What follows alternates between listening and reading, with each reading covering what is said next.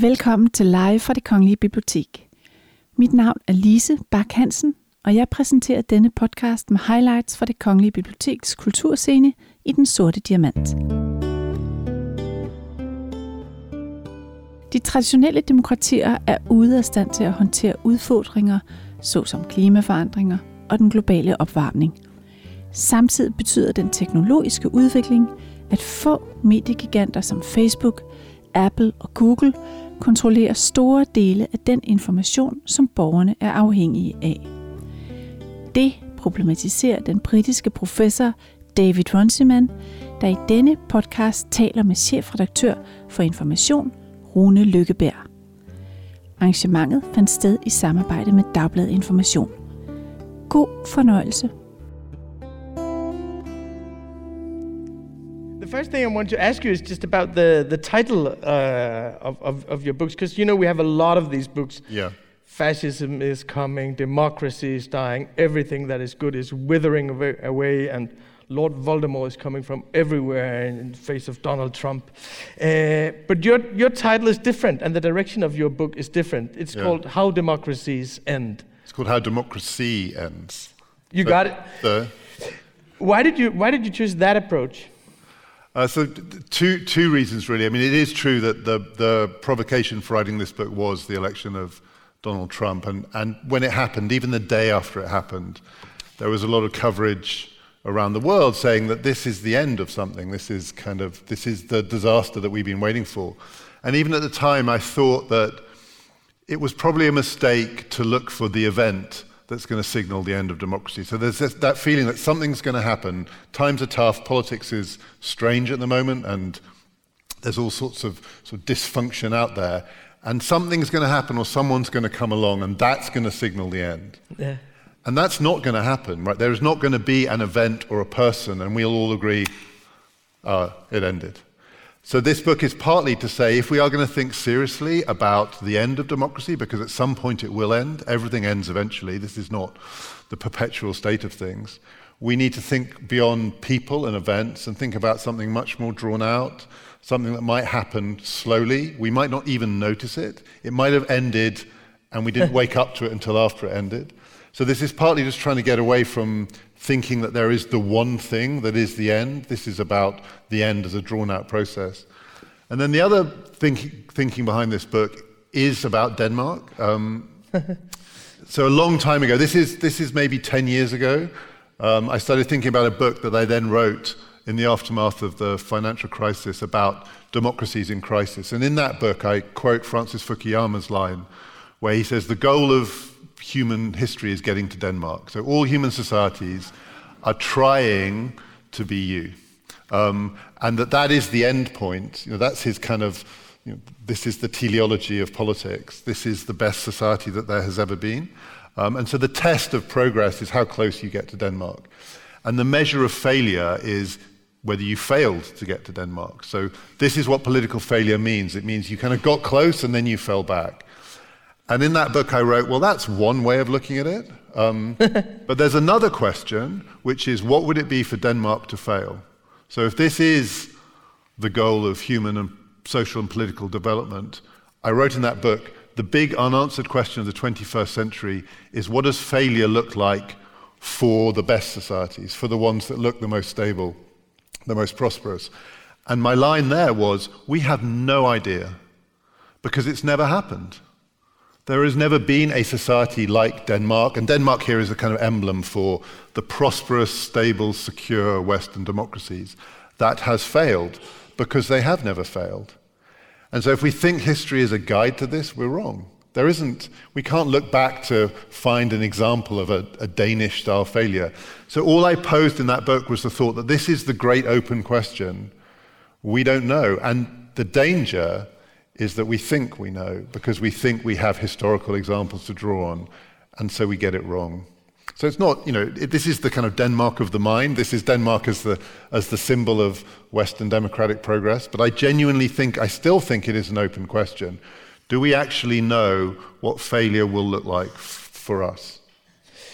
And that's why we're so happy that you wrote your next book, where, where, where you're exploring that question. This one Yeah. here because um, I, re- I read this little book. Uh, it's called On Politics, Politics, right? yeah. pol- politics, and it's very interesting because I never thought of that. Uh, that you write in the book that there's the political success of Denmark, what we refer to as the Danish model. Yeah. Uh, but then there's also like the cultural power of Denmark, the soft power, Yeah. uh, the, the television shows, the design, the arts, uh, and, The, and the knitwear. and then where exactly, and now even, which to me is kind of surprising, the Danish cuisine, uh, something absolutely. that I thought would never be a worldwide success. But I, I never, I never s- saw these two aspects together: the political success story and the soft power. Can you t- say a little bit about that? Yeah, so I mean, it, it, you, the idea that Denmark is this kind of model is not simply that other countries should copy your political institutions and that you know, a secret to this success is somehow just to get the institutional structures right. It is the whole package and it, and it goes together. And the amazing thing about it, the thing that makes Denmark this miracle, and it is a miracle, um, is that it is this kind of success story across the board. Now, this is, this is not the best political society to live in. This is the best society to live in. And politics has made that possible. But it's not the best society because you have the best politics. You don't have the best politicians. I don't think you have the best politicians in the world. I don't know enough to judge, but I'm going to guess that that's not a controversial statement. Uh, Not here. uh, so, so it's that weird, almost sort of alchemy, which is you get the politics right, and you don't get the best politics. You get the politics right, and you get the best society, and then that can become the model, the thing that people aspire towards. So they, they don't aspire to your politics; they aspire to your your way of life. Um, and it's an amazing. I mean, it, it is an amazing story. And, and by saying the big question is, what would it be like for this society to fail? It's not because I want it to fail. I really, you know, this is this is an amazing record of human achievement. But it's more that that is such an open question. And f- by fail, that includes just the question of what comes next. So even just thinking about, you know, if the Fukuyama view is that we're all heading to Denmark, the question, what comes after Denmark, can get parked. It's like, you know, we'll deal with that when we get to Denmark, and only Denmark is in Denmark. We've all got to get there. But for all of us, it's a real question. Something, something comes after this. What, I mean, that's partly what this book is about. You know, the, the, I'm not saying the end of democracy is the end of the world. I'm saying the end of democracy is the end of something, and something will come next. And, and very often, when we think of um the end of democracy in the public sphere, we have these historical references Yeah. to the 70s or more frequently even to The- the, the 30s. and you have yeah. these books out, bestsellers by Timothy Snyder on tyranny, and uh, most prominently, perhaps uh, Madeleine Albright's book, Fascism. And they're saying, well, we should look at history. We're Yeah. going back to the 30s. Fascism is coming back. It's like it's uh, it's like we're peeling the chicken uh, feather by feather, and, and just uh, in one moment we'll we'll be left with with disaster. But that's not how you look at it. No. I mean, that's, so that's why I said I don't think there is a historical model here. So, yeah, the Madeleine Albright book is called Fascism, A Warning from History. The Timothy Snyder book is one of the books that I'm writing this book against because he just, you know, and he's a very sophisticated historian, but you know, there are people for whom Trump has made them slightly unhinged. And he just thinks that you can take these examples from the 30s of the way politics worked and say, these are the lessons for now. And what I argue in this book is that Absolutely. I'm not denying that there are echoes. So you can, you can hear it in some of the political rhetoric. So some of the things that politicians say. When people look at Donald Trump and they see Mussolini, they're not wrong. You know, the, the gestures, I can't do them. The, the sort of, you have to have small fingers. The, the, the gest- Trump could do it. Trump could do it. The gestures are the same. The racism, it's not dog whistle racism. A lot of it is just explicit racism. The conspiracy theories, the rise that we see of anti Semitism everywhere, it's, it's prevalent in, in most Western societies now. So the rhetoric, absolutely, you can hear it. And then it's also striking that many of the institutions that are vulnerable now were the ones that were vulnerable then. So in Britain, our political institutions are pretty much the same as they were in the 1930s, when British democracy was really, really was under threat, even in Britain. Um, in the United States, they have the same institutions. We have the same political parties Republicans versus Democrats, Labour versus Conservatives.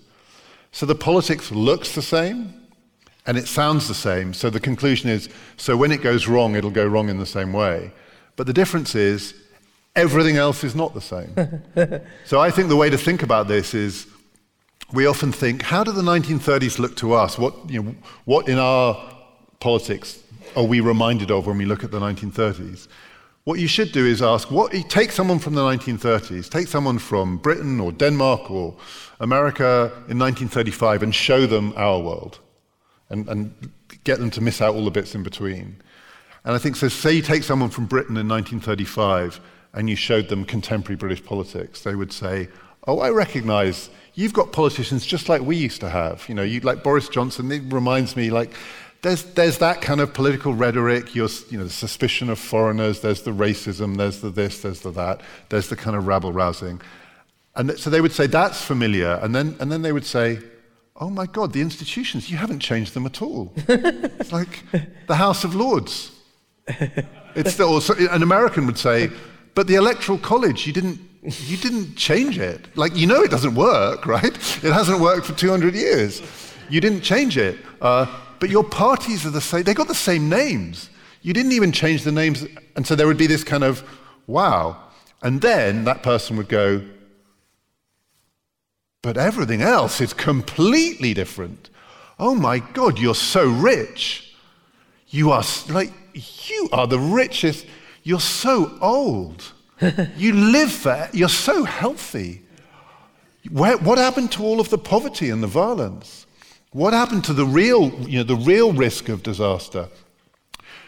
You changed everything about your societies and you didn't change your politics.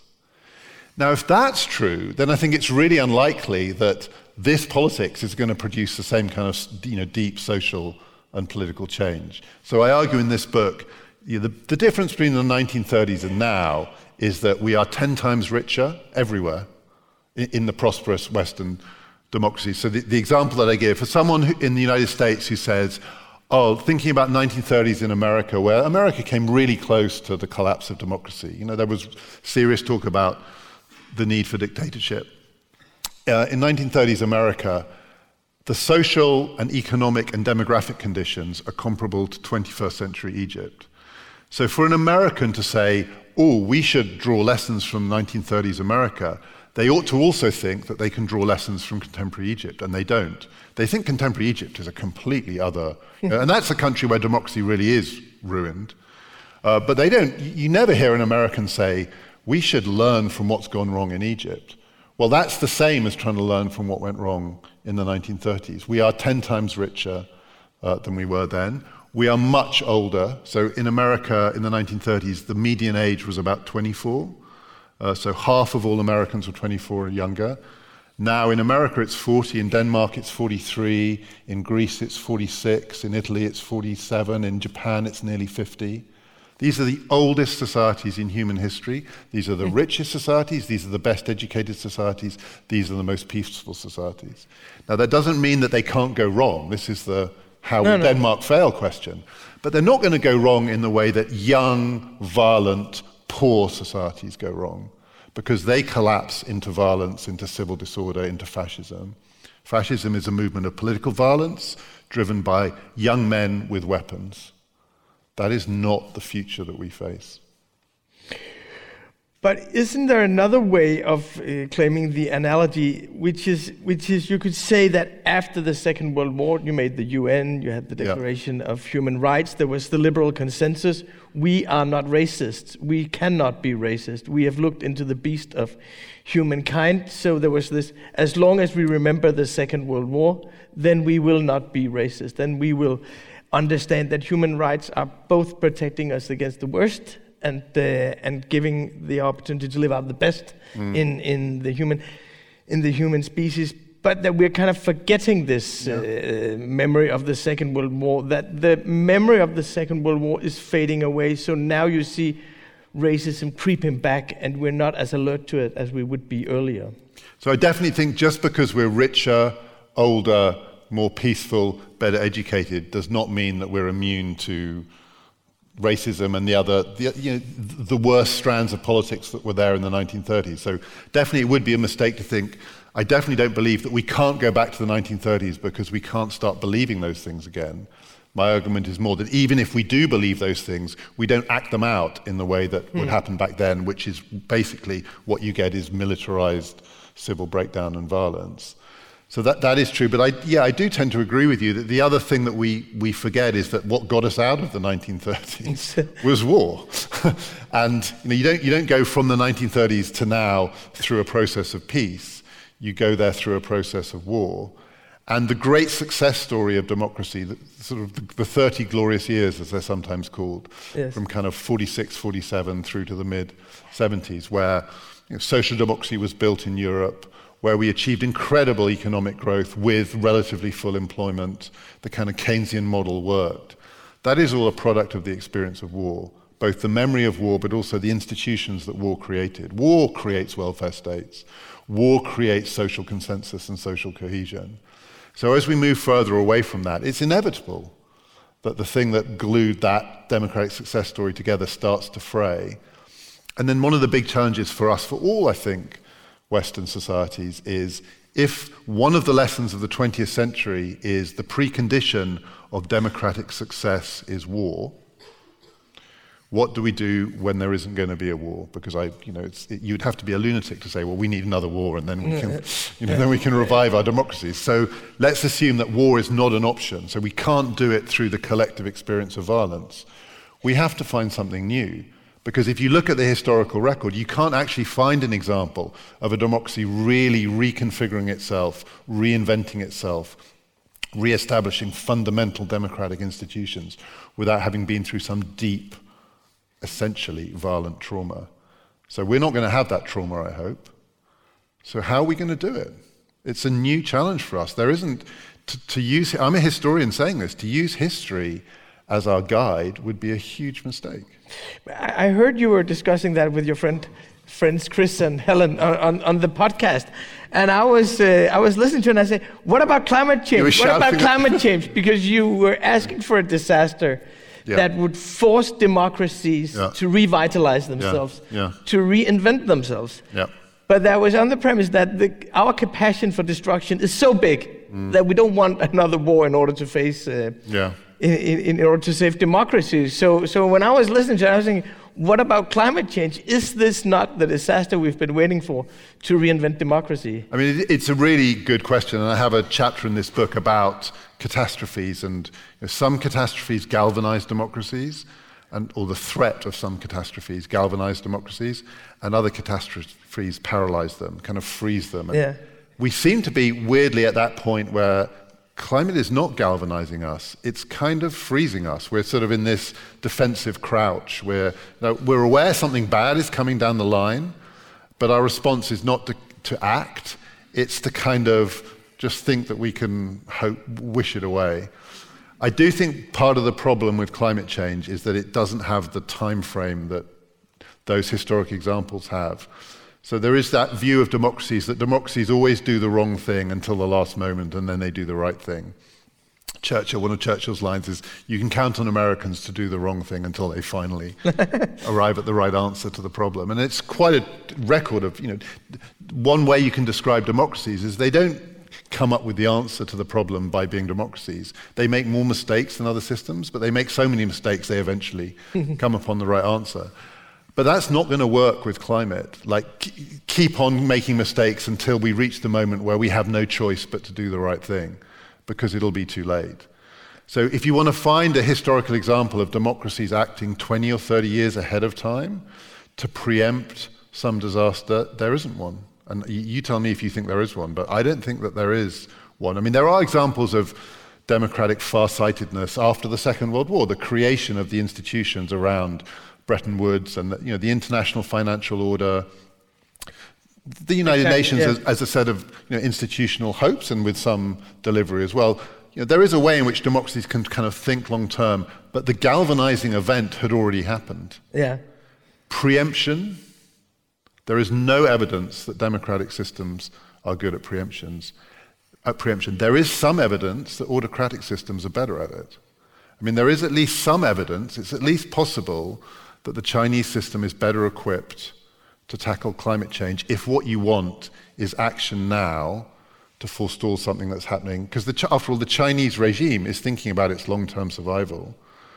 Democratic governments are thinking about getting through the next election. I think it is the case that there is more, there is more capacity for long term thinking in some autocratic regimes. It's a bleak message. I think it's also much riskier because the thing that autocratic regimes are much worse at is changing if they get it wrong. So you're more likely to get the preemptive action, and if the preemptive action is wrong under the Chinese system, they will stick with it because their legitimacy depends on not admitting that they're wrong. If a democratic government does it and gets it wrong, we'll kick them out and get someone else in to do it. The trouble is, they're not going to do it because the, the timeline is 20, 30 years ahead. So it's at least possible. I mean, I think this is probably the bleakest version I hope of the it's story. the bleakest version. Yeah, which is that this system that we've had, we haven't had it for that long, somewhere between 50 and 100 years, this way of doing yes. politics, which has survived these, these essentially these three or possibly four great threats the First World War, the Great Depression, the Second World War, and the Cold War. And it was well equipped in its different ways. And even the Cold War, it wasn't like at the beginning of the Cold War the democracies worked out how they were going to win it 40 years down the line. They just kept chopping and changing through the Cold War and they outlasted the rival regime, which eventually made the mistakes that it couldn't recover from. But those are nothing like climate change. So we have, we have a lot of examples that this is the place that you want to be under those conditions. I would still rather be in a democracy when it all goes wrong. you know, I still think that democratic systems are the best places to be in worst case scenarios because they're much more adaptable. But at preventing the worst from happening, I'm not sure.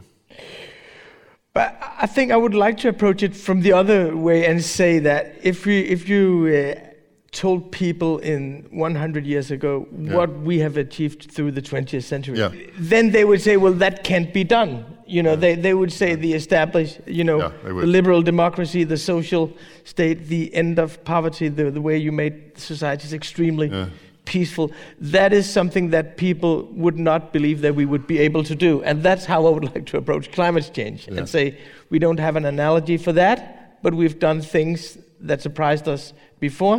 Uh, and and if you go from that perspective, you could say that what you have now is the report from the IPCC yeah. saying you've known this at least since limits of growth from 1972. Yeah. You've known this for uh, all my life, 44, 45, five years, uh, and now you actually now you actually have the last warning within these 10, 12 years. And I believe m- that in democracy you can do it more efficiently than in dictatorship because they must deliver on economic growth all the time yeah. to maintain legitimacy, whereas we can get more legitimacy to difficult decisions. Mm. That is part of the success of Denmark, uh, yeah. by the way. So if you look at it from that perspective, could you not say that this would be the time? I'm hopeful. Um, yeah, I know, and it's good that you're hopeful because I'm not. the stakes uh, are high. I, I, and I would, and I, I, I totally don't dismiss that. I absolutely kind of I completely take your point, and you know, I was saying take someone from the 1930s and show them our world, and indeed they would say. I mean, I think they would say like most of this is simply miraculous, and all you have to do now is adapt the politics a bit too, and then you'll have kind of completed the. Uh, and there is that question about you know thinking about it the other way around. Take someone from 100 years in the future, and what would they think about us now? And you know, the, the, their urgency, what they would they would be screaming at us yeah. to act. Um, but there, you, what you were saying reminded me of what Al Gore says at the end of um, An Inconvenient Truth. Yeah. So he, so he doesn't say, when he says we, he means Americans, but let's say it was the world. uh, but he says, we defeated fascism, we defeated communism, we conquered polio, we defeated hunger, we enfranchised women. We, you know, like he just goes through the list of dem- the, the great democratic achievements, the things that seem to be impossible. And then he ends by saying, we did that we can do this. And it's inspiring, but there is at least a possibility that this is not like any of those. And that there is a danger, because the thing about those is that they were driven by immediate political imperatives. There was a, mm-hmm. a real urgency to it. And if the urgency now is you know, the IPCC saying, this is your final, final, final, final warning. Yes. We've been telling you it's your final warning for 12 years, but this time we mean it there is no evidence that that works, that that galvanizes. Um, and there is that kind of disaster fatigue issue with climate. You know, the, the thing about climate change is no one can claim that it's somehow not been discussed or you know, that the issues haven't been out there. It's not some hidden or secret disaster. It's fully in view, and we don't hear it. So insisting on it more and more, I think probably that something has to happen. And we were talking about this earlier. So this summer was hot. Uh, it was hot here, right? Yes. It was very hot in Britain. Uh, in Britain, people just went, "Oh, that's nice." it was it was described in the newspapers as a nice summer, yeah. uh, a barbecue summer. Uh, had zero political effect because people were thinking about Brexit. But you say here, you know, that it, it has. Uh, definitely, yes. Uh, but it's going to have to be worse than that. This is the, you know, the challenge for 21st century democracies is if we think the thing that will galvanize us is the crisis that makes us realize exactly what's at stake, it's quite hard to think what those will be because even if you take the 2008 financial crisis, that was really bad. Yeah. Now, that took the world to the brink of something that could have been absolutely catastrophic. But it wasn't bad enough to change the system.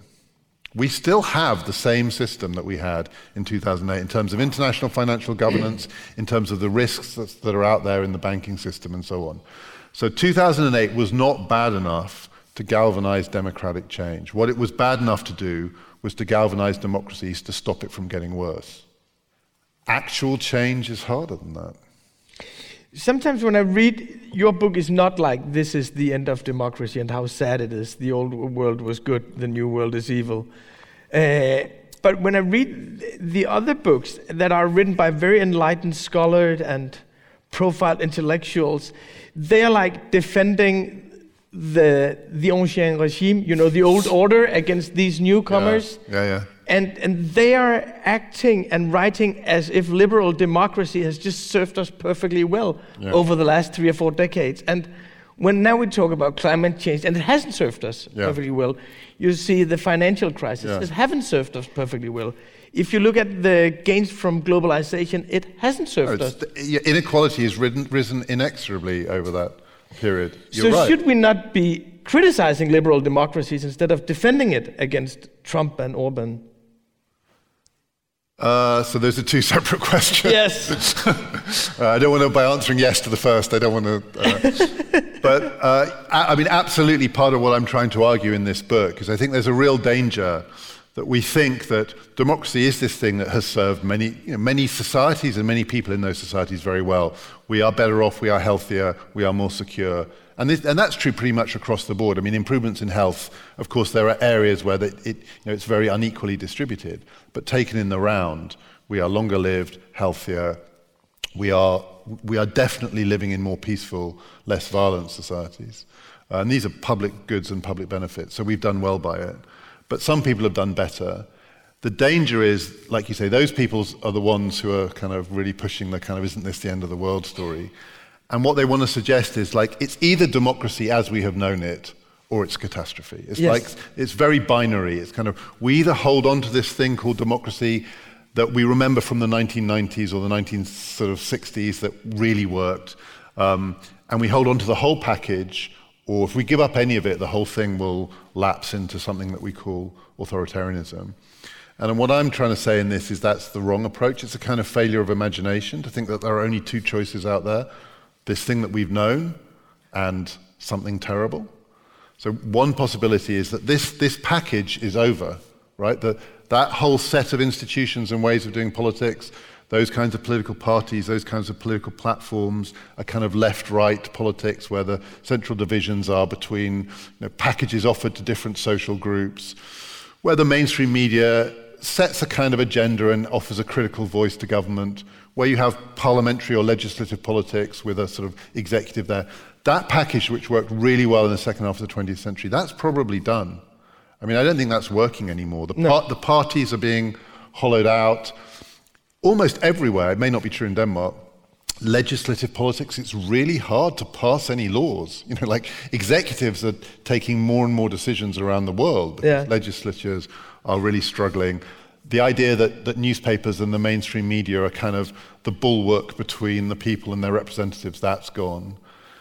But if the we think, mainstream newspapers, yes. yeah, but if we think it's either, yeah, it's either that whole package Yes. or nothing, then we will cling on to the package and we'll get, we'll get the nothing.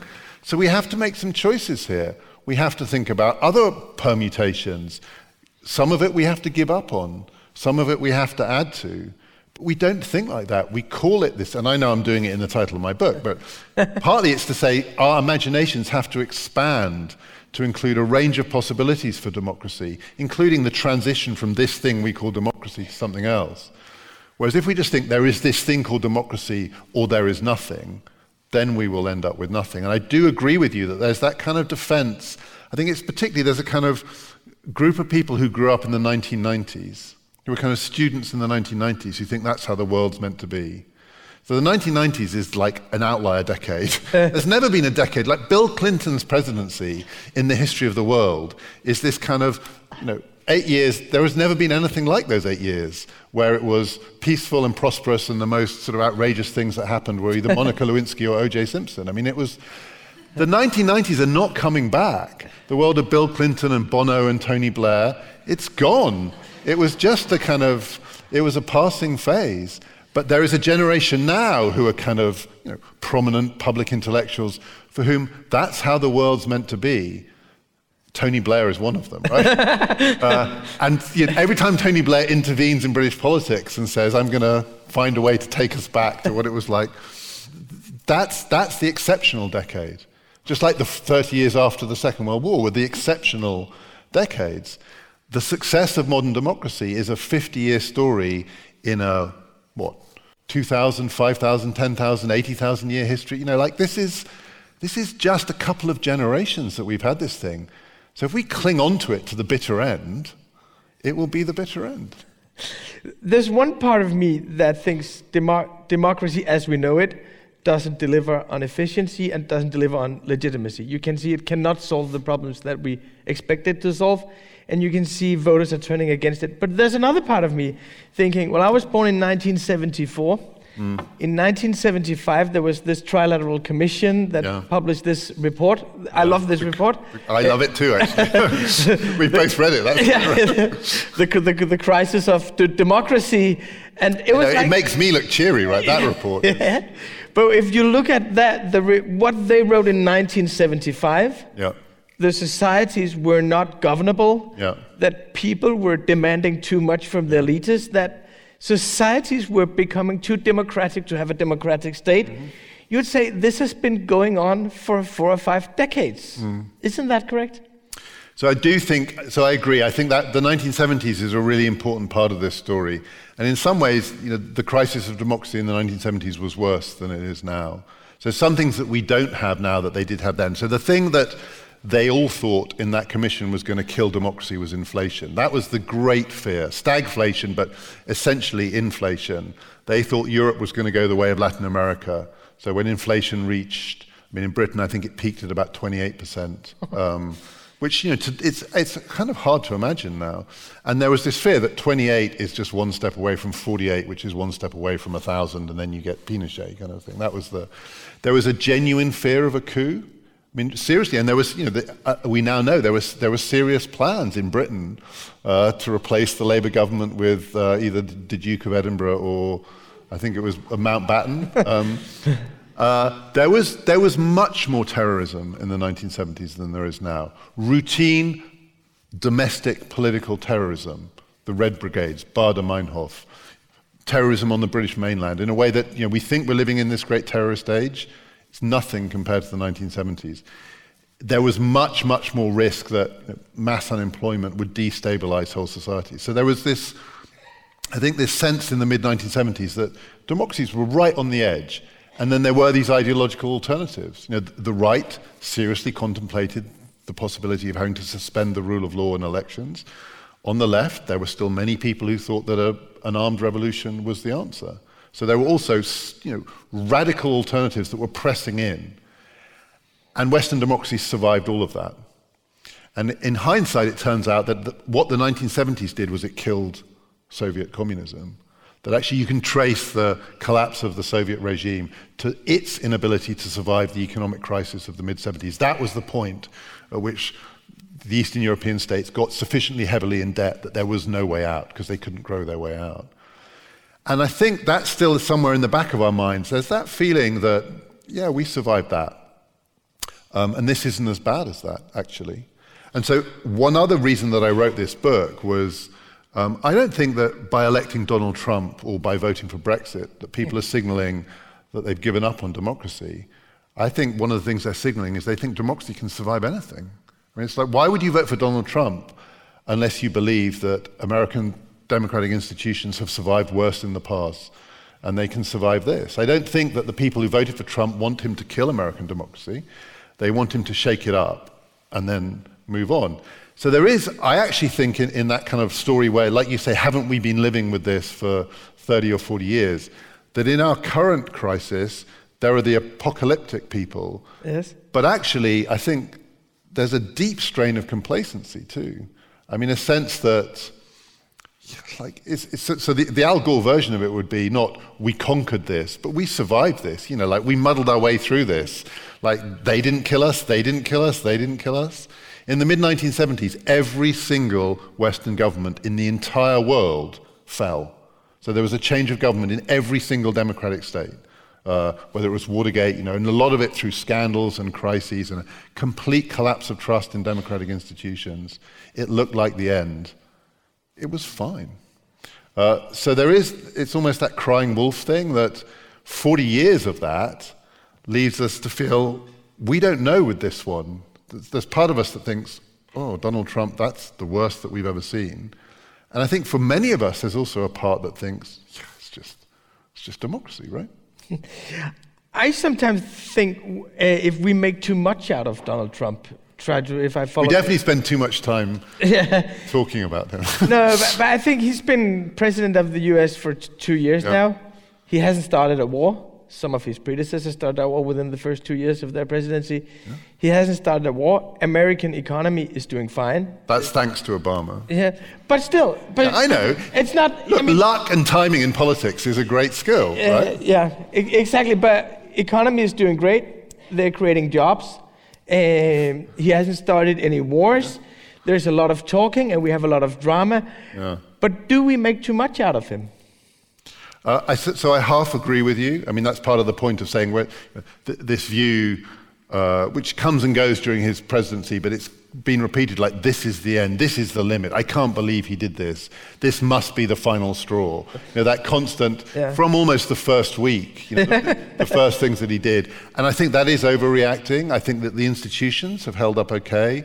You know, the Kavanaugh hearings, that was you know, that, insofar as Donald Trump is fundamentally changing American politics, it's at the judicial level. You know, that's going to be 20, 30 years to play out what's happened in the courts. So a lot of it is happening beneath the surface. The Supreme Court is just you know, the visible example of what, what's been going on there. But I agree, nothing too terrible has happened. But I think we should also, there is a, I write about it this at the beginning of my book, that even when I heard him give his inaugural address, like yes. I watched it, and I mean, I don't know how many people watched it in real time, but it was completely terrifying. yeah. I mean, like it was like a kind of cartoon version of fascism with the flags and the gestures and what he was saying. You know, this is the day when we've taken power back from Washington, we've taken power back from the parties. This country is in ruins, and we're going to, um, and we're going to kind of stamp out the. And then when we watched it, I watched it in Cambridge, and then we watched it again. It took me 15 minutes to be normalized. So then the second time I watched it, I thought, oh, yeah, I misremembered that. It wasn't as bad as, as I thought because I'd already heard it once. And I was yeah. waiting for the fascism. It's like, oh, he's not a fascist. He's just, he's just saying kind of quite populist things. I, I do also think there is a risk of normalization. So I agree that nothing terrible has happened yet, and American democracy can definitely kind of, I don't think it can go back to where it was before Trump, but it can definitely survive this. But I think it's also, we need to remember that Donald Trump is president of the United States. You know, they, they just, just that fact. I mean, this is Donald Trump. This is not, uh, and he is unlike not just any president, but any major politician, not just in my lifetime, but I think in, in modern political history. There is a recklessness to him that we have never seen before. There is a kind of fearlessness to him, for better or worse. There is a shamelessness to him. So even the most shameless politicians were still shameable Some, there was something. You know, all human beings have something that if you can get them on that, they'll kind of. And with Trump, I think we haven't found it because it's not there. So there is, I still think that though nothing too terrible has happened, we shouldn't lose sight of the fact that within the Trump presidency, there is something for which there isn't a historical precedent. Um, I write in my book about the fact that we're living through a kind of great age of conspiracy theories where we hear them all the time. It's almost become the default explanation in lots of bits of politics that if things aren't going your way, it's because some group, it's on the left as well as on the right, you know, whether it's the banks or whether it's, you know, it, it could be anyone. It's foreigners, it's often the Jews, it's got a whole kind of range of it.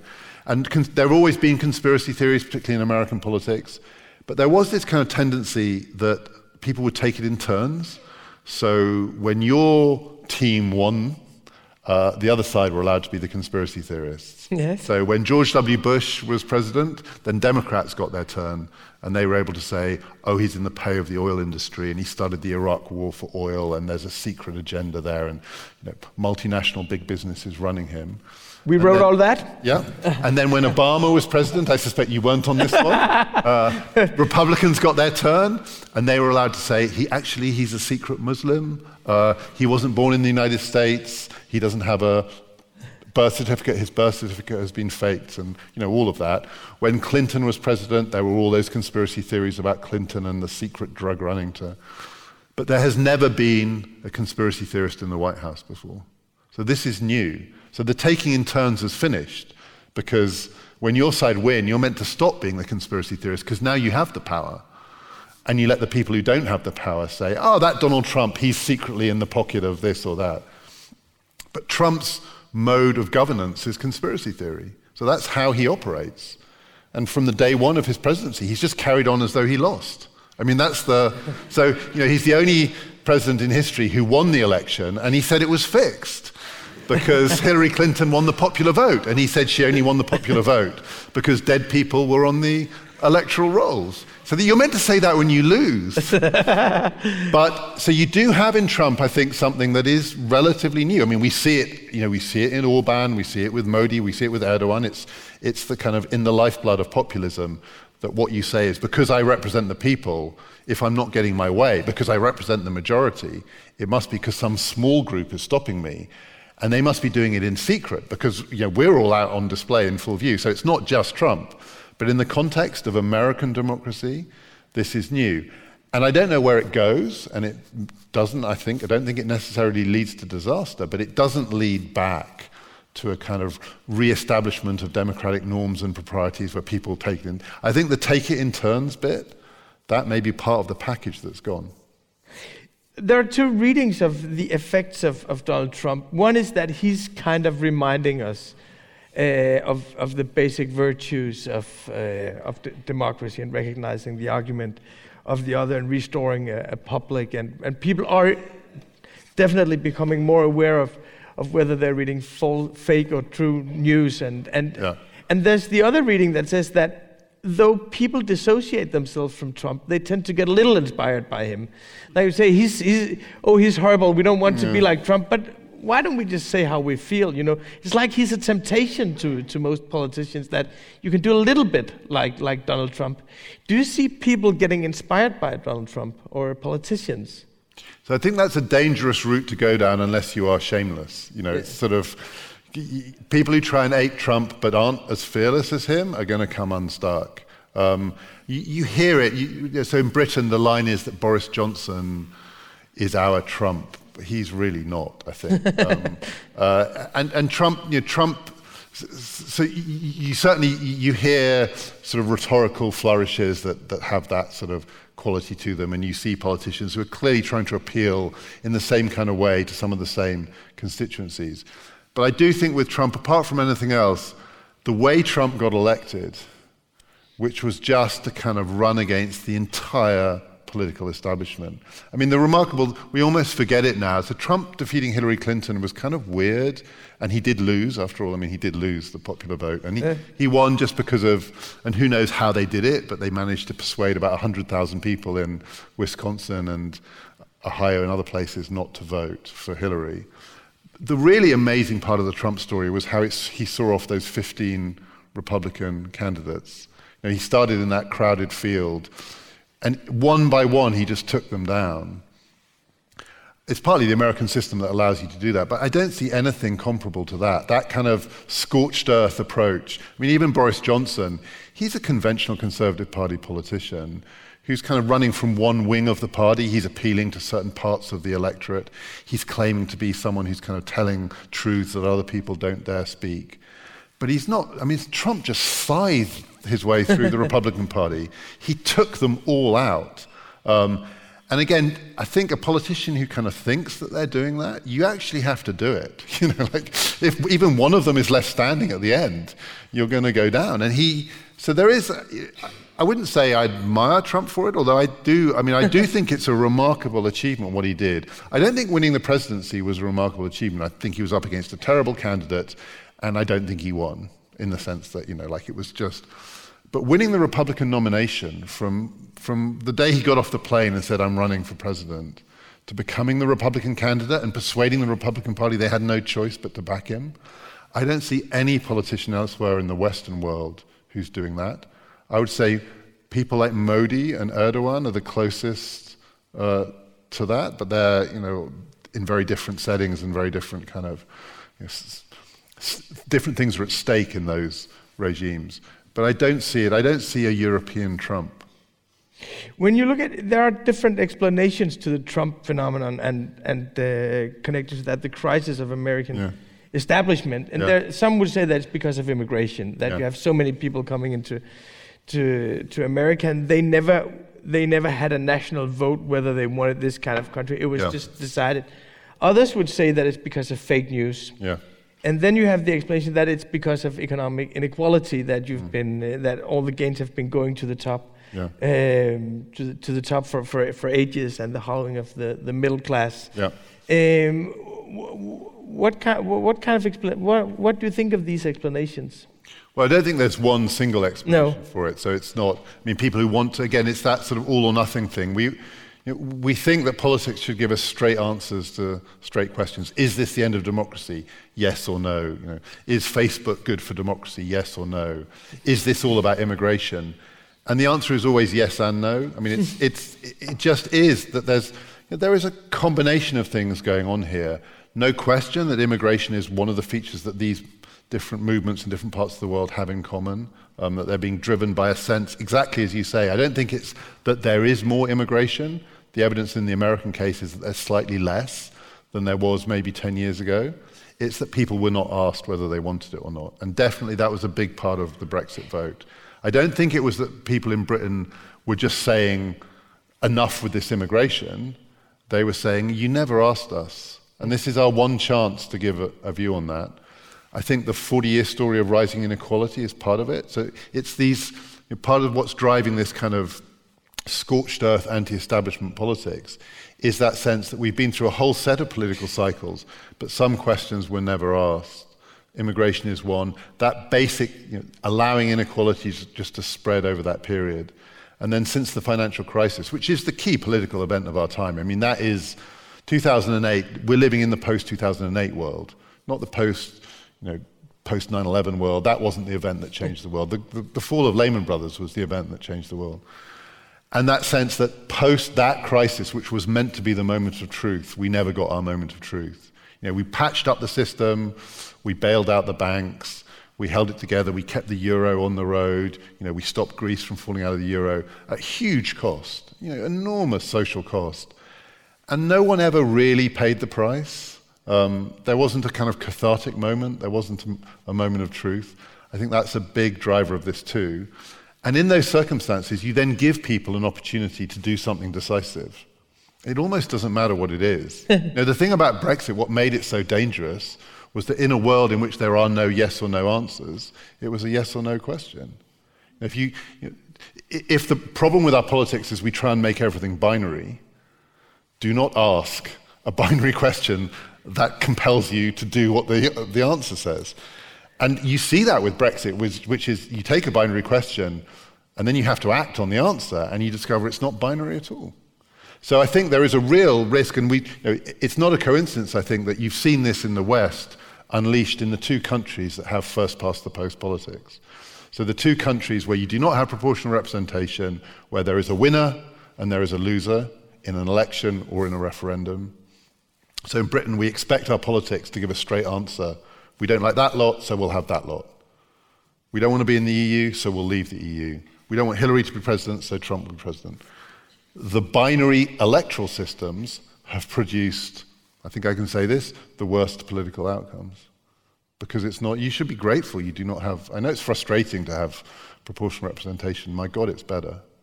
I, I, do think we're quite happy with the system that we have, and you are, and that you have. Yeah, I think so. I, I think we don't, we don't, uh, we don't really need uh, presidential elections, or we don't need these binary choices. You know, we had a lot of votes for the European Union yeah. that, that, that that were. Yeah.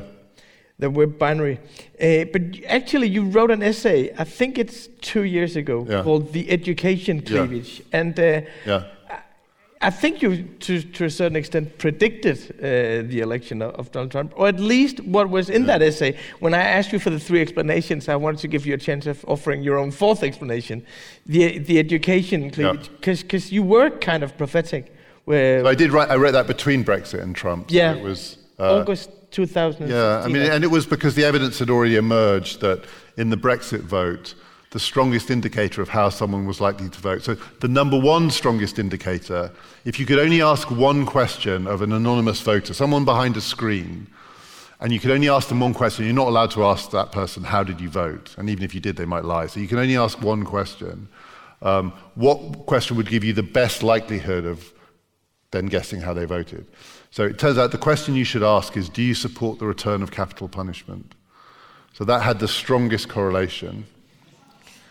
The worst question you could ask is, What gender are you? That told you nothing because it, was it was a fairly gender neutral vote. If you ask someone, How did you vote? that wouldn't really tell you because Conservative and Labour voters were both split. If you ask someone how much you earn, that would tell you quite a lot, but not a huge amount. If you ask, How old are you? that told you a lot. But the second best question after the capital punishment question is, Did you go to university?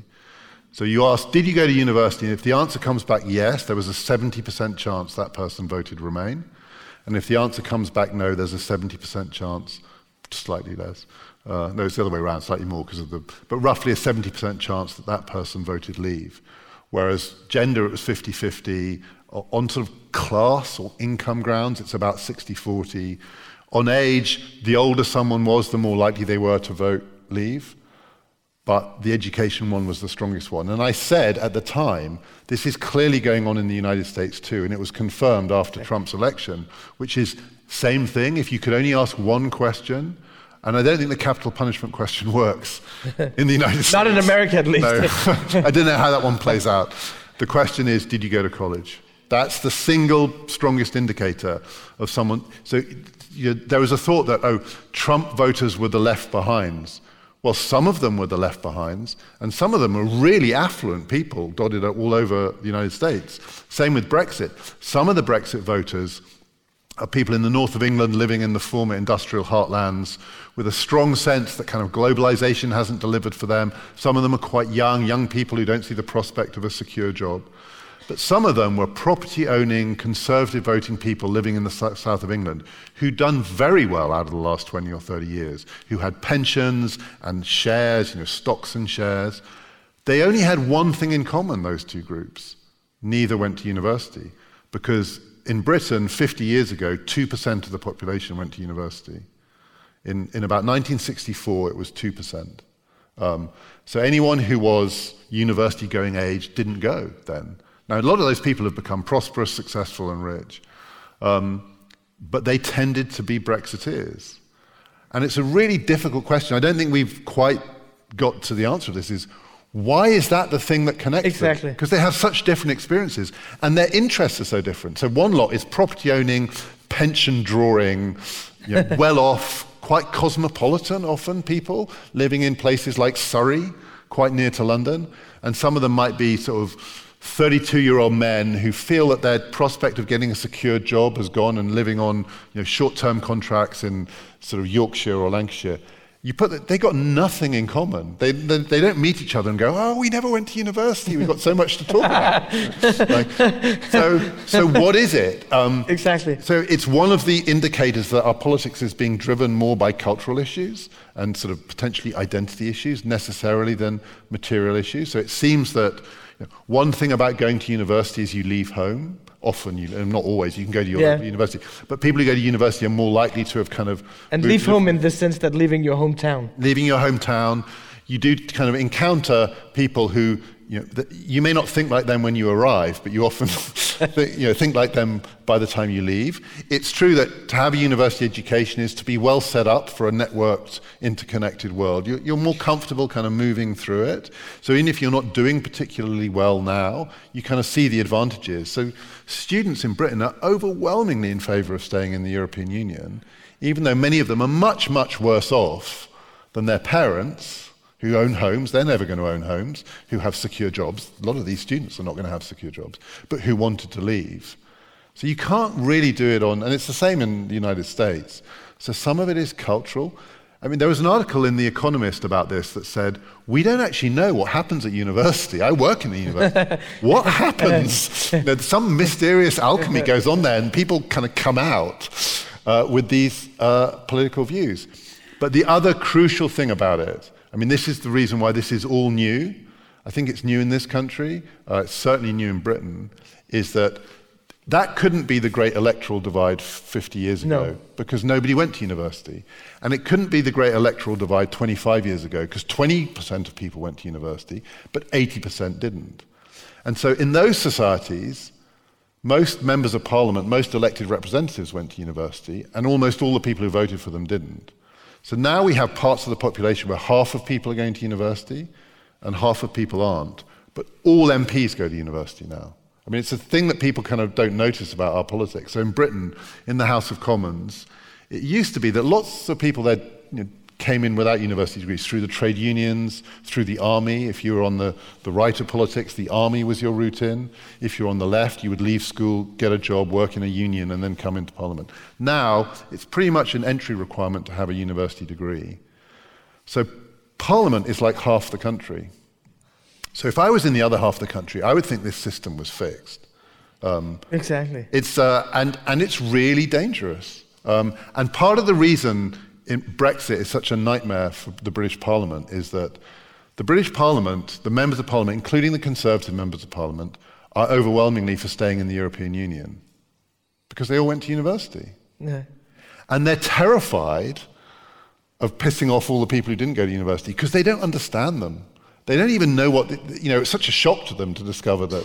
So you've got a parliament that doesn't want to leave the European Union, that's going to leave the European Union because it is so conscious that it doesn't represent the half of the country that didn't go to university. That's new. There isn't, there's no historical parallel for a society where half of people go to university and half of people don't, but all of their representatives do. And, and it is very striking in America as well. I remember reading that 61% of the, of the uh, white women who didn't go to college, they voted Trump. Yeah. So for them, education was more important than gender if you said that he would be for men and against women. And you yeah, say yeah, yeah. after the Hollywood Access tape, grab them by the pussy, that no women would vote for him. Yeah, so you'd, you'd think on that hypothetical question, the gender question would be the one you would ask. Exactly. And that will tell you nothing with Trump. You know, if you say to someone behind that screen, okay, I'm going to ask you one question. Do you, you would have to say, do you identify as a man or a woman? Um, and then you're told, woman. You don't know. Uh, because, like you say, large numbers of women voted for Trump. What they had in common was not having been to college. Um, but and of course, Trump went to college. We should. You know, the other irony of this is when I say all politicians have university degrees, that includes all the populists too. You know, Orban has one, Trump has one, Le Pen has one.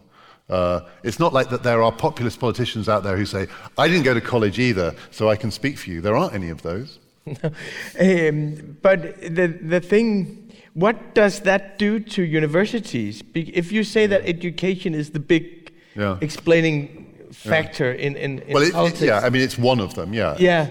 It's but not it, the only one, but yeah. But it's a very strong one. Yeah. And it wasn't earlier. Yeah.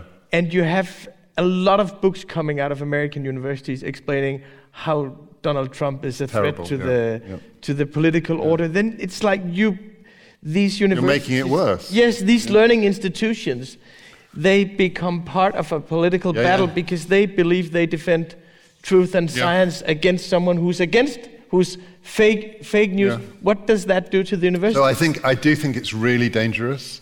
Um, so I say this as someone who works in a university, Cambridge University, which is overwhelmingly pro staying in the European Union. I would say of the people I work with, you know, it's like 95%, 5%, something like that. And the danger, if that becomes the divide, so when politics is divided left or right, it's not like either side can say they represent the truth. Like, you know, people understand we have our interests, you have your interests. Even when it's generational, I don't think, you know, old people sometimes think they know more than young people, but I think young people think they know more than old people. You know? And in, in the current technological world, I think young people do know a lot more than old people. So it's not like one side has a monopoly of the truth. The real danger, particularly with academics, I know a lot of these academics, is they think that their side is the right answer because they think we're not voting like this because it's in our interest to vote like this. no, exactly. We're voting like this because we know more than you. To which my response is, no, you don't. so with the Brexit vote, I was surrounded by people who thought because they're smart and because they wanted to stay in the European Union, they knew why the European Union was a better bet. But you just asked them a couple of questions. They had no idea how the European Union works. Almost no one knows. I mean, at Cambridge University, I could probably count on one hand the people that I, I don't know how it works. I could count on one hand the people I would go to and say, really tell me, you know, how these institutions function. So what people do is they take their education as a sign that they are not tribal. And they are tribal. Yes. So if you're on the other side, it is doubly annoying. So it's not just that that tribe is opposed to your tribe. They don't even realize they're a tribe. they think they're They're accusing you of tribalism. Exactly.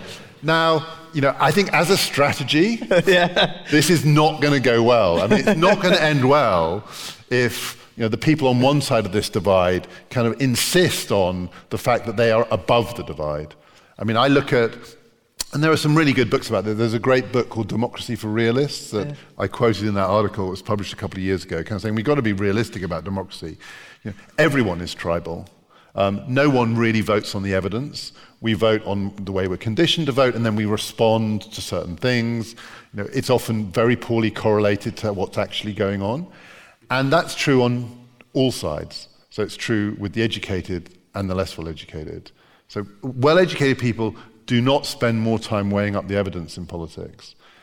They're better at defending their positions, which you know, we, we confuse these things. So well educated people are much better at justifying their prejudices than less well educated people. Yes. That is not the same as not having prejudices. No, uh, yeah, th- there are some great studies of that in America as well, how the liberals are able to hold on to their Yeah. prejudice longer even than, uh, th- than conservatives because they re- really do believe that they're backed by science. Yeah, and you, he- you, know, you hear this. So we, we are living in increasingly divided societies, and it is part of the problem, not just online, not just in echo chambers, but in, in everyday life. People meet fewer people from across the political divide than they used to. You know, they're, they're sending their kids to schools that are more full of kids like the ones they want their kids to hang out with. You know, that they're congregating in parts of town. You know, towns are becoming more segregated. There's more physical segregation going on. So there's not, you know, crossing the divide. And then you hear these stories. I hear them a lot from Americans who sort of do cross those divides.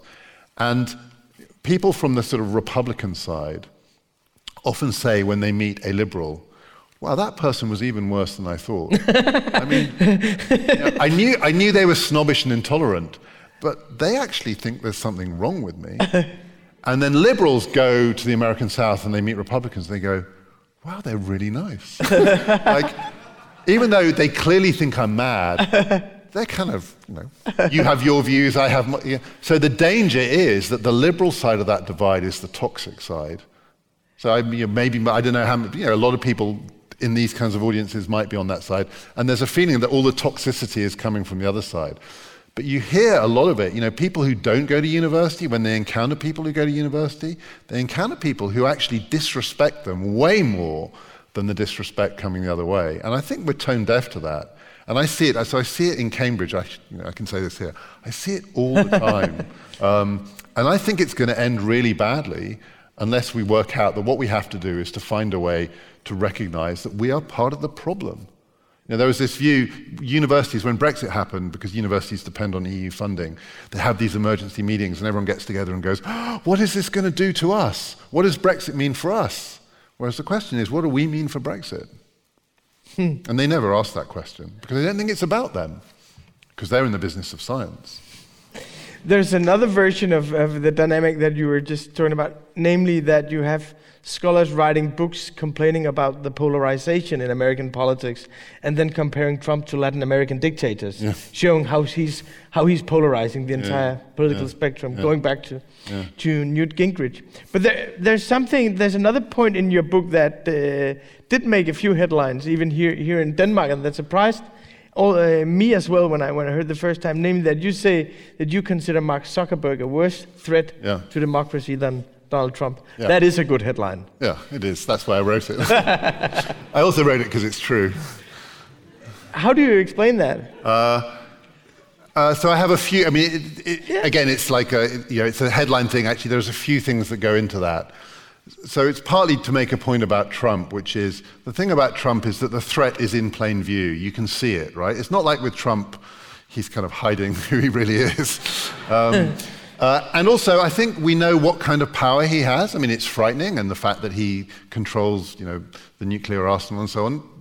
There are bad scenarios there, but it's kind of visible. And I think you can see the ways in which it needs to be contained. And you see the institutions that are trying to contain it. And with Trump, you see him pushing constantly at the limits of his power. He's, he's probing for weaknesses in the institutions around him. And you, it's written there every day. I mean, the Supreme Court nomination was a perfect example of that, of him how far can he push it? So you see the boundaries. Mark Zuckerberg has a kind of power that I don't think even he understands. Um, I don't think any of us, this is new. And he maybe even didn't want it from the outset. Yeah, he got um, it by accident. He got it by accident. Uh, I think Mark Zuckerberg is probably a decent guy. I think he's a Democrat. Um, he's a liberal by all accounts. He's, I think he wants the, you know, the best for people. I don't think he has any evil designs on democracy. I find people like that scarier when they have massive unaccountable power. So he is less accountable, much less accountable than Donald Trump. He potentially, I wouldn't say he has more power, he doesn't quite have the capacity to destroy the world, but he has a kind of power that we're not familiar with. I don't think he understands it, and it's, you know, it's really new. So he's discovering, like we are, sort of the ways in which this thing that he's built, which has kind of fantastic features to it. So I'm not saying that because Zuckerberg is a bigger threat than Trump, that Facebook is terrible. Facebook, in many respects, is most, you know, one of the most wonderful creations in human history a 2.4 billion person network where people can share and communicate. And in many ways, it's enhancing democracy, it's giving people access to information. But that network is controlled by an organization that is way more hierarchical than the White House. Uh, you know, people are working towards Mark Zuckerberg in a way they are not working towards Donald Trump.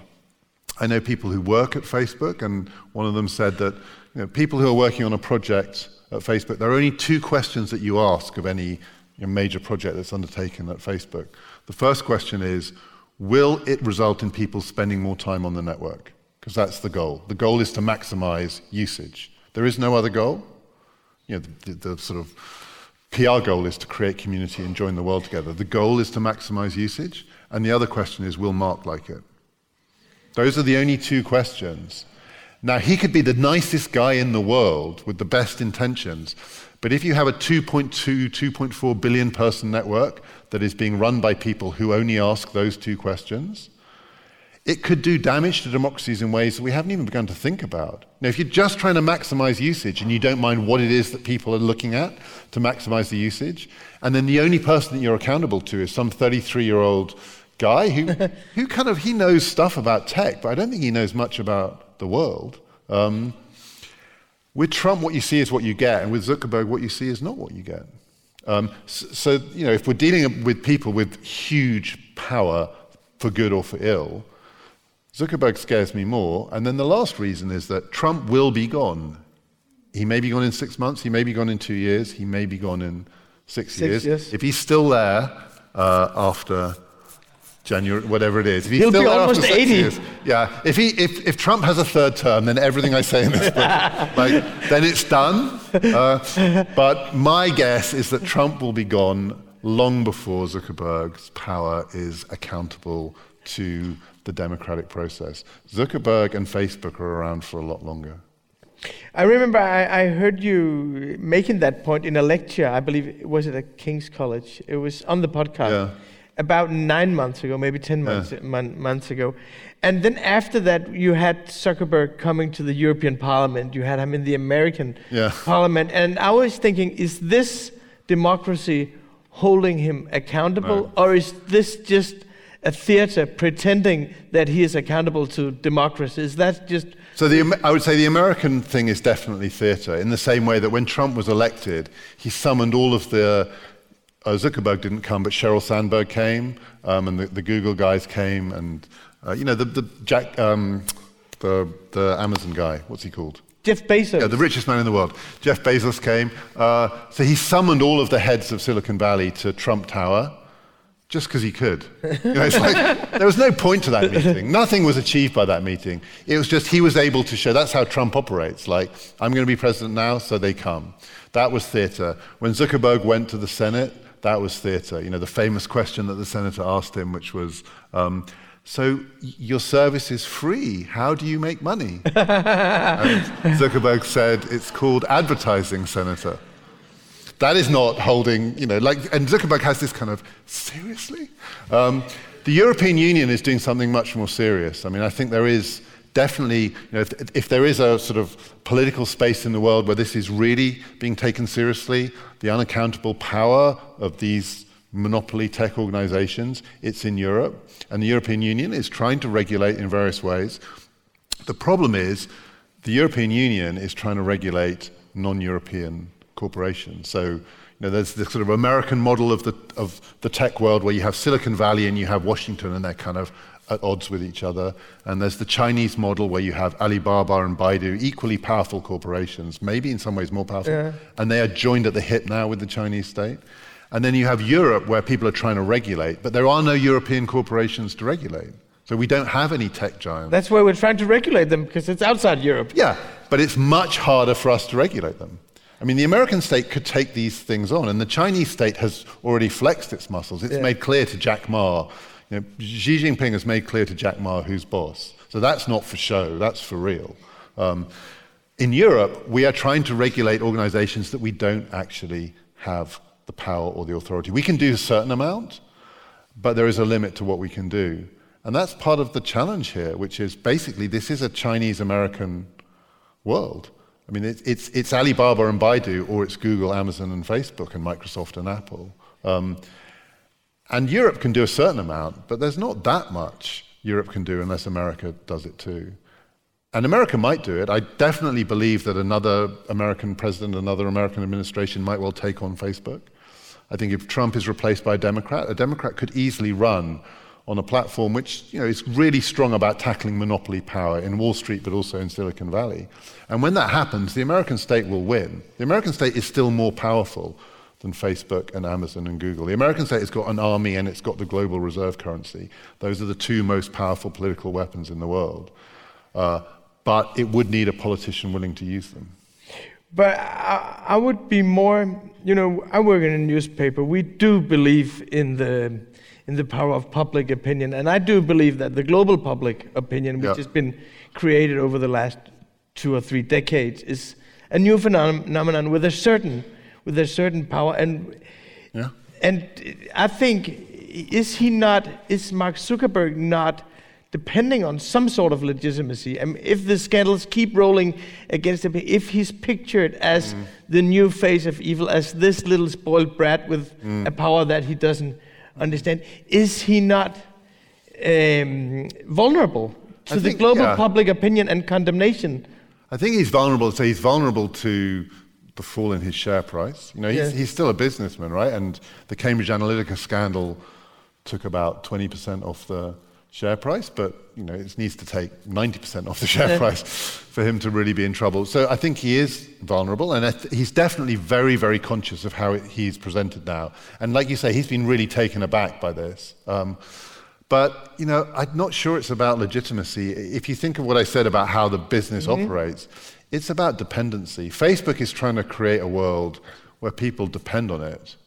I mean, it doesn't matter whether they think it's legitimate or not. And you know, there are a lot, you, we think it's serious here. There are large parts of the world, particularly in Asia, where Facebook is the internet. So people, their only means of accessing the internet is because Facebook has given them for free Facebook. Yeah.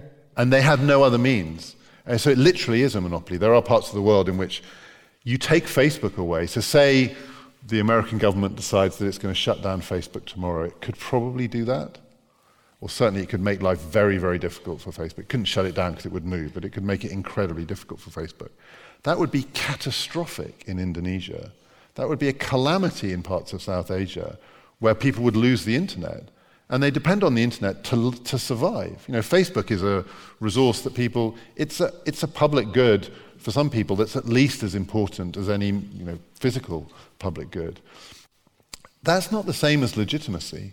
You know, finding a market where you capture a monopoly by giving someone a basic good for free in return for them using it forever is not legitimacy, it's dependency. And dependency is a really dangerous thing in politics, especially being dependent on an unaccountable power. Um, so I think he could probably go quite a long way without legitimacy as long as he still has dependency. We could break up the dependency, but to do that, states would have to intervene. You know, the Indian government would need to take Facebook on. We, we, were discussing before we went in, or whether your book was a positive, uh, optimistic book or pessimistic uh, book. I, I, I, don't read it as a, as a pessimistic book. I think there are very apocalyptic books out there now, and your, your, your book is not that. Yeah. And in the end, you focus on what could be on the way to something better and yeah. new, new, new possibilities. And to a certain extent, we do see, I think, democratic fatigue within the old yeah. party systems. But on the other hand, we also see a lot of new movements inspired by ideals, momentum, carrying Corbyn forward. We see a lot of passion about referendums. And you've been working on a commission uh, that, that were that were evaluating the, yeah. the, the, referendums. Could you tell a little bit about how do you see the referendums as a positive contribution to? So I, so, so I think we need to distinguish between referendums like the Brexit referendum and more kinds of direct democracy. I think there are lots of ways in which we could have different forms of participation, whether it's sort of citizen juries, deliberative assemblies, you know, get, actually asking people not just what answer they want to give to a question, but what question they think should be asked. You know, that Brexit was not the way to do it. So I was on this commission which was looking at how referendums could be run better in Britain in future, and it was a commission that included one of the leaders of Vote Leave, uh, a woman called Gisela Stuart, and a man called Dominic Grieve, who's the leading conservative in the Commons trying to block Brexit. So the two opposite poles. There were about 15 people on this commission from all, everyone agreed that the Brexit referendum was a terrible referendum. Even the vote leave. like, that's not how you do it. Like, ask a question that people don't actually have the opportunity to understand the implications of the answer that they might give, have minimal public consultation, have no account of how the answer is going to feed back into representative democracy, have a short campaign, leave a vacuum, leave it unclear whether there'll be another referendum, and so on you could do more participatory democracy in ways that involve people across the board. But it's the binary thing that's the mistake. So I think referendums are a disaster, frankly. I mean, I know there's been one in Ireland recently that seems to have been. So maybe what about on, abortion? Abortion. Right? So maybe on deep-seated, long-term moral questions, which is what it is, um, the referendum can be a way of kind of validating a change in public opinion, whether it's abortion or gay marriage or whatever. But on fundamental political, economic questions, they're a disaster. But we need more participation. The other thing, just on the general point about whether it's an optimistic or a pessimistic book. So, one of the things I try and argue in this book is that uh, we're not at the end of democracy. So this is about how something might play out in the future. We're somewhere, somewhere between the middle and the end. So, if you take the story of democracy to be sort of 50 to 100 years old, so we've probably got another 50 years, who knows, more to go, maybe less, maybe more. I don't think, I don't think this thing we call democracy is likely to survive in this form through the 21st century. It'll be radically different. Some bits of it might be more democratic, some bits might be less democratic. But I argue in the book that thinking about the end is partly thinking about we have got time left. We don't have an infinite amount of time. We can't just keep doing this forever, election after election, hoping someone will come along and save it. We have to think about the future as a sort of relatively open set of possibilities, but you know, we need to do something new. And so I get, give the analogy in the book it's like a human life. You know, the, the last third of a human life, a normal human lifespan, a long lived life, you know, with sort of 70, 80, 90 years. So there's still a, you know, you could still have the best years of your life in the last third of your life. Sure, it's uh, common. but not if you're still behaving like you're 25, you won't. Um, you know, not if you're still acting out in the way that democracies are, not if you're still nostalgic for the days that have gone by. You have to give some things up. You know, you can't just carry on full pelt. Uh, you have to try some things that are new. If you're going to have a fulfilling final mm-hmm. stage of your life, you can't just carry on doing the same thing over and over and hoping it gets better. You know, that's the definition of going down the wrong path. But we're in that kind of midlife bit where we don't want to give up all the stuff that we used to do, and we know we need to try something new. So we're kind of stuck. You know, we want to change, but we don't want to have to change in order to change. It's that classic kind of midlife. And this is trying to say thinking about the end is thinking about the future is open, right? It's, it's not the past. The future, we don't have to just repeat. It's not we either repeat the 1930s or we repeat the 1970s or we go back to the 1990s. We could do, democracy could be anything, um, but it will not be this. This thing this thing that we've been clinging on to dearly is going to fragment. Some bits are going to go over here. Some bits are probably going to disappear from democracy altogether. This technology is going to make some of our lives more feel, we're going to feel more autonomous, more in control, more powerful. We're going to feel some people are more accountable. Other people are going to be less accountable. Some parts of our politics we're going to feel we lose complete control over. And we have to kind of adapt to that and make it work for us. And it will not work if we think but we've got to carry on doing this thing, the whole of this thing, because this thing is done. That's the thing I think that's, that's over. And my fear is that we're going to cling on to the thing that we know way past the point where it works and miss our opportunities to do something new. Well, I have one last question uh, for you because we only have 90 minutes here. I know you requested three hours, but we only have. Well, uh, I, thought, I didn't. we, we only have uh, we only have one one and a half hours. Uh, where do you, where do you, where do you see what is the event or the movement or the politician that gives you the most hope of finding that uh, political innovation? If you look at the last couple of years. Uh, where, where do you see something that, that really surprised you? That was a new way of participating or a new way of holding someone accountable? Um, so there's no question that some of the most dynamic democratic politics is not happening at the nation state level. You know, there are some really exciting city mayors around the world. There is some, you know, in America, Washington politics looks terrible, but like bits of Californian politics are really dynamic and adaptable. So there's, I think there, there is a lot of excitement and energy that can be channeled through. Lo- I mean, when I say local, I don't just mean local, local. No. I mean, you know, it's sort of. Uh, uh, you, see, you see it in lots of places. It's part of the fragmentation story. So, you know, Catalonian politics is pretty dynamic at the moment. You know, there is some dynamism in Scottish politics. The Scottish referendum was actually a pretty good example of how you can inject energy into politics. But I'm wary of saying that there is a person you know, that it's, it's not Macron. If that's the answer you wanted me to give, it's not Macron. uh, because I think we fixate on, you know, we are waiting for the man or the woman on a white horse to make it right again. And that's the dangerous route. So it's, you know, there's that thought that, well, Trump, for people who think Trump is terrible, Trump is terrible, so we're going to need someone really good next time to kind of undo the damage. Let's find the kind of the democratic hero. That's not the thing that's going to make this right. Uh, you get these new kind of politicians coming in, the institutions are still the same. You know, that person from the 1930s would say, you can change the politics. You haven't changed the bloody politics. you haven't actually, you, you know, just electing someone new, unusual, surprising, crazy, mad doesn't change anything. Real structural change, institutional change is much harder than that.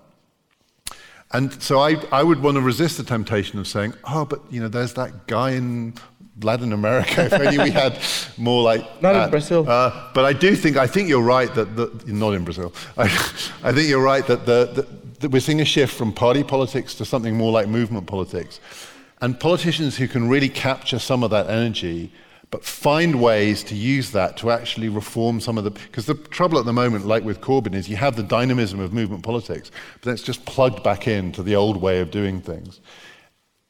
Politicians who can take movements and make political change out of movements, that's going to make a huge difference.